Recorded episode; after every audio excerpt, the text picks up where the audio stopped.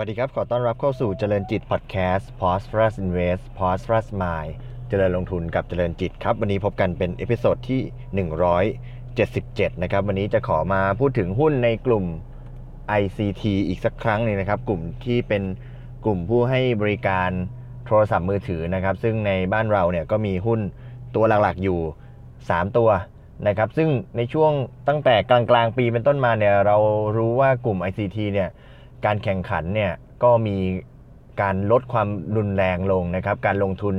ต่างๆ ค่าใช้จ่ายต่างๆ ของผู้ให้บริการเนี่ยก็น้อยลงน้อยลงนะครับ หลังจากที่การให้บริการ 4G ก็ดำเนินการมาระยะเวลาพอสมควร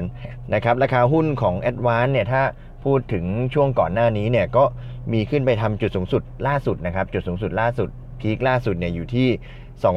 240 เมื่อวันที่ 31 ตุลาคมเป็นต้นมา นะครับ ส่วน d t แทเนี่ยขึ้นไปสูงพีคล่าสุดเนี่ยที่ 65.25 นะครับ วันที่ 3 กันยายนนะครับ ส่วนตัว True นะครับ 22 เดือนกรกฎาคมสูงสุด 6.8 นะครับ หลังจากนั้นก็หุ้นก็ค่อยๆ มีการปรับตัวลดลงมาเรื่อยๆ จนเมื่อสักสัปดาห์ที่ผ่านมานะครับวันที่ 14 พฤศจิกายนเป็นที่ผ่านมาเนี่ยยกตัวอย่างตัว a d v a n c e ก็จะอยู่ที่ 232 นะครับ d t แท62.25 แล้วก็ตัว True เนี่ยอยู่ 5 บาท 5 สตางค์แต่ปรากฏว่าสัปดาห์ที่ผ่านมานะครับราคาหุ้นแต่ละตัวในกลุ่มผู้ให้บริการมือถือนะครับ ปรับตัวลงแรงทั้งสิ้นเลยนะครับ ตัว a d v a n c e เนี่ยล่าสุดราคาลงมาเหลือ 220 เท่ากับว่าเมื่อจากวันที่ 14 เป็นต้นมาจนถึงเมื่อวานนี้เนี่ยลดลงมา 5.2%ในขณะที่ d t แทนะครับจาก 62.25 เนี่ยลงมาเหลือ 56 เท่ากับลดลงมา 10%ครับส่วนตัว True นี่หนักเลยนะครับจาก 5.05 เนี่ยลงมาเหลือ 4 บาท 12 สตางค์ เท่ากับลดลงไป 18.4%นะครับแต่ละตัว a d v a n c e ลดลง 5% d t แทลง 10% True ลง 18%มันมีความกังวลอะไรอยู่สำหรับหุ้นแต่ละตัวนะครับ ก็ประเด็นหนึ่งที่อออกมาในช่วงนี้นะครับ ก็คือเรื่องของการประมูล 5G นะครับ ก็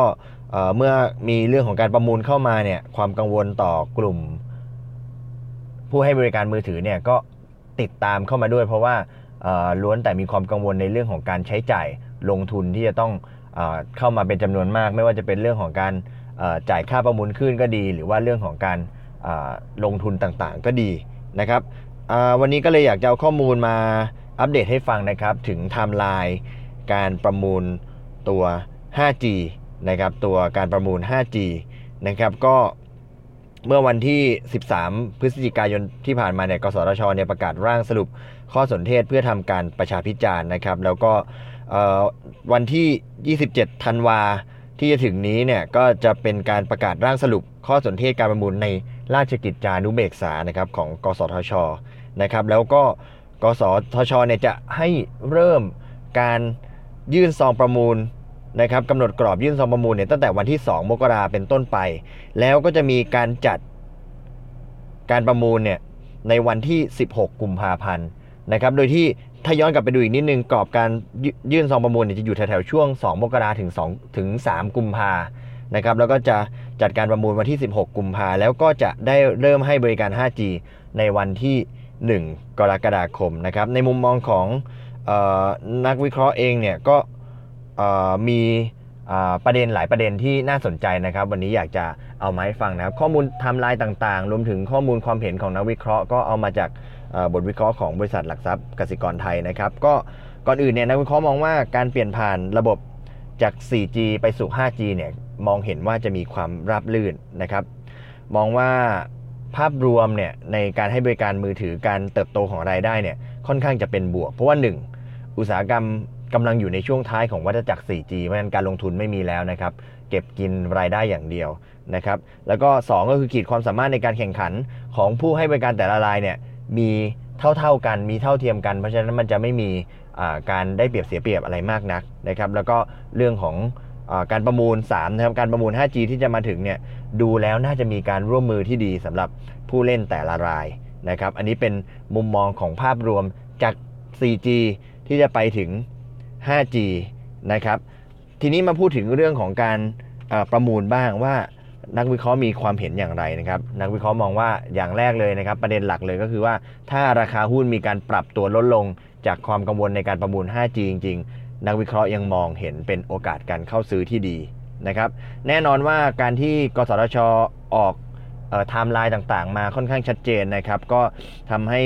ค่อนข้างจะแน่ชัดแล้วว่าการประมูลในวันที่ 16 กุมภาพันธ์เนี่ยน่าจะไม่มีความเสี่ยงในการเลื่อนการประมูลอะเพราะฉะนั้นเวลาที่มันเกิดความแน่นอนอะไรเกิดขึ้นในตลาดหุ้นก็จะค่อนข้างเบาใจได้นะครับนอกจากนี้เนี่ยในเงื่อนไขของการวางหลักประกันเพื่อเข้าประมูลนะครับจากการประมูล 4G ครั้งที่แล้วเนี่ย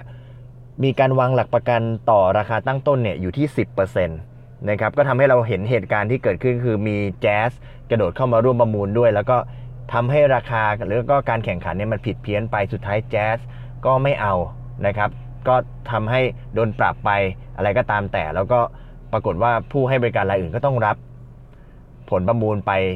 ด้วยราคาที่สูงนะครับ แต่ว่าคราวนี้เนี่ยการวางหลักประกันเพื่อเข้าร่วมประมูลนี่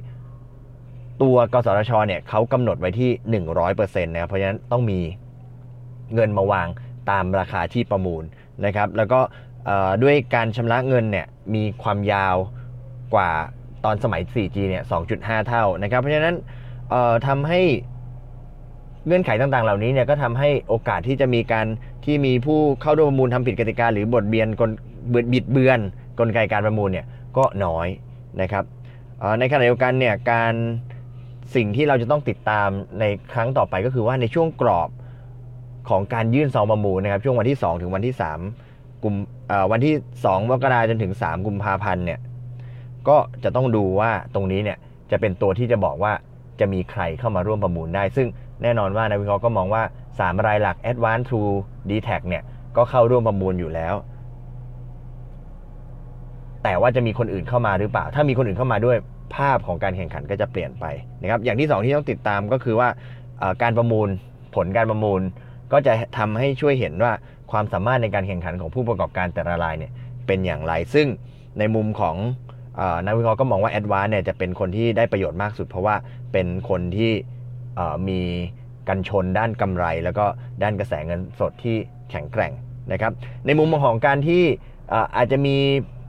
รัฐรัฐวิสาหกิจเข้ามาร่วมประมูลด้วยเช่น TOT หรือ CAT เนี่ยนักวิเคราะห์ก็มองว่าอาจจะไม่อาจจะไม่ได้เป็นความเสี่ยงที่สูงขนาดนั้นนะครับ เพราะว่า ที่อย่างหนึ่งก็คือว่ารัฐวิสารัฐวิสาหกิจทั้งสองรายเนี่ยถึงแม้จะประมูลได้ แต่ว่าการแข่งขันในเชิงค้าในเชิงค้าปลีกเนี่ยก็ทำได้ยากลำบากนะครับ แล้วก็อีกอีกกรณีหนึ่งเนี่ยก็คือว่าถ้ารัฐวิสาหกิจรัฐวิสาหกิจเข้าร่วมเนี่ยเข้ามาเนี่ยนอกจากจะต้องแข่งขันกับ 3 รายแล้ว ถ้าจะมีคนอื่น เช่นต่างชาติอีกยังจะมีโอกาสชนะมากกว่าที่จะเป็น 2 รายนี้ด้วยซ้ำเพราะฉะนั้นในแง่ของรัฐวิสาหกิจ ทั้ง TOT แล้วก็ CAT เนี่ยนักวิเคราะห์ก็มองว่าโอกาสน่าจะต่ำนะครับในขณะเดียวกันถ้าจะมีนักลงทุนจากต่างประเทศมาร่วมประมูลเนี่ยนักวิเคราะห์ก็มองถึงขั้นที่ว่าจริง ๆ แล้วถ้าจะมาประมูลเองเนี่ยสู้เอาเงินไปซื้อตัว d t แทยังจะดีกว่านะครับเพราะฉะนั้นภาพของการประมูลก็ค่อนข้างชัดเจนว่าอาจจะไม่มี นักลงทุนรายใหญ่ ๆ ไม่ว่าจะเป็นรัฐวิสาหกิจก็ดีหรือว่านักทุนต่างชาติก็ดีเข้ามานะครับ เพราะฉะนั้นในมุมตรงนี้เนี่ยก็จะทำให้ตัวการประมูลเนี่ยเป็นด้วยความราบรื่นนะครับ มุมมองที่ที่จะเป็นสำหรับตัวราคาหุ้นนะครับนักวิเคราะห์ก็มองว่าราคาหุ้นเนี่ยจะผันผวนผันผวนไปในช่วงก่อนการประมูลนะครับ แล้วก็แต่อย่างไรก็ดีเนี่ยในความกังวลต่างๆที่ลงมาเนี่ยไม่ว่าจะเป็นเรื่องของการ ลงทุนก็ดี หรือว่ากระแสเงินสดที่ต้องไหลออกในการไปซื้อคลื่นก็ดี หรือว่าประมูลคลื่นก็ดี หรือว่าลงทุนต่างๆเนี่ยก็อยู่ในระดับที่จัดการได้นะครับ เพราะฉะนั้นก็นักนักวิเคราะห์ก็ยังมองว่าถ้าราคาหุ้นมีการปรับลงมา โดยเฉพาะในช่วงนี้ก็มีการปรับลงมาให้เห็นแล้วนะครับนักวิเคราะห์ก็ยังมองเป็นซื้ออยู่ หุ้นที่นักวิเคราะห์แนะนำนะครับรวมถึงราคาเป้าหมายนะครับแอดวานเนี่ยมีราคาเป้าหมายอยู่ที่ 243 บาทนะครับดีแท็มีราคาเป้าหมายอยู่ที่ 68.75 แล้วก็อีกตัวหนึ่งที่เขาแนะนำก็คือตัว InTouch นะครับมีราคาเป้าหมายที่ 76 บาท ส่วนตัว True เนี่ยก็ไม่ได้แนะนำโดดเด่นนักนะครับ แต่ว่าราคาเป้าหมายก็อยู่ที่ 5 บาท 20 สตางค์นะครับ ก็ถือว่ายังมีอัพไซด์จากราคาปัจจุบันนะครับนักวิเคราะห์ก็ยังมองว่าแรงกดดันต่างๆเนี่ยก็อาจจะมีเข้ามาบ้างนะครับ แต่ว่าถ้าขยับขยับ ไทม์ไลน์ไปเรื่อยๆเนี่ยความกังวลก็จะลดลง เช่น ถ้าไม่มีผู้เล่นหน้าใหม่เข้ามาร่วมยื่นซองประมูล อันนี้ก็ความเสี่ยงก็จะลดลง แล้วก็ถ้าผลประมูลออกมาปุ๊บผู้ให้บริการต่างๆ ได้คลื่นไปพอๆกัน ก็ทุกอย่างก็จะเป็นไปด้วยความราบรื่นแล้วก็เรียบร้อยนะครับราคาหุ้นก็มีโอกาสที่จะฟื้นขึ้นมาเหมือนกับที่เราเห็นในช่วงก่อนหน้านี้นะครับอันนี้ก็ถือว่ามาฝากกันสำหรับตัว ICT ที่ปัจจุช่วงเวลานี้มีความกังวลในเรื่องของ การประมูล 5G นะครับราคาหุ้นมีการปรับลงมาบ้างนะครับลงมาเยอะพอสมควรเลยแหละนะครับก็เผื่อที่นักลงทุนจะเอาข้อมูลต่างๆ เหล่านี้ไปพิจารณาลงทุนกันได้นะครับวันนี้ขอบคุณที่ติดตามนะครับ แล้วพบกันใหม่ใน episode ถัดไป วันนี้ขอบคุณและสวัสดีครับ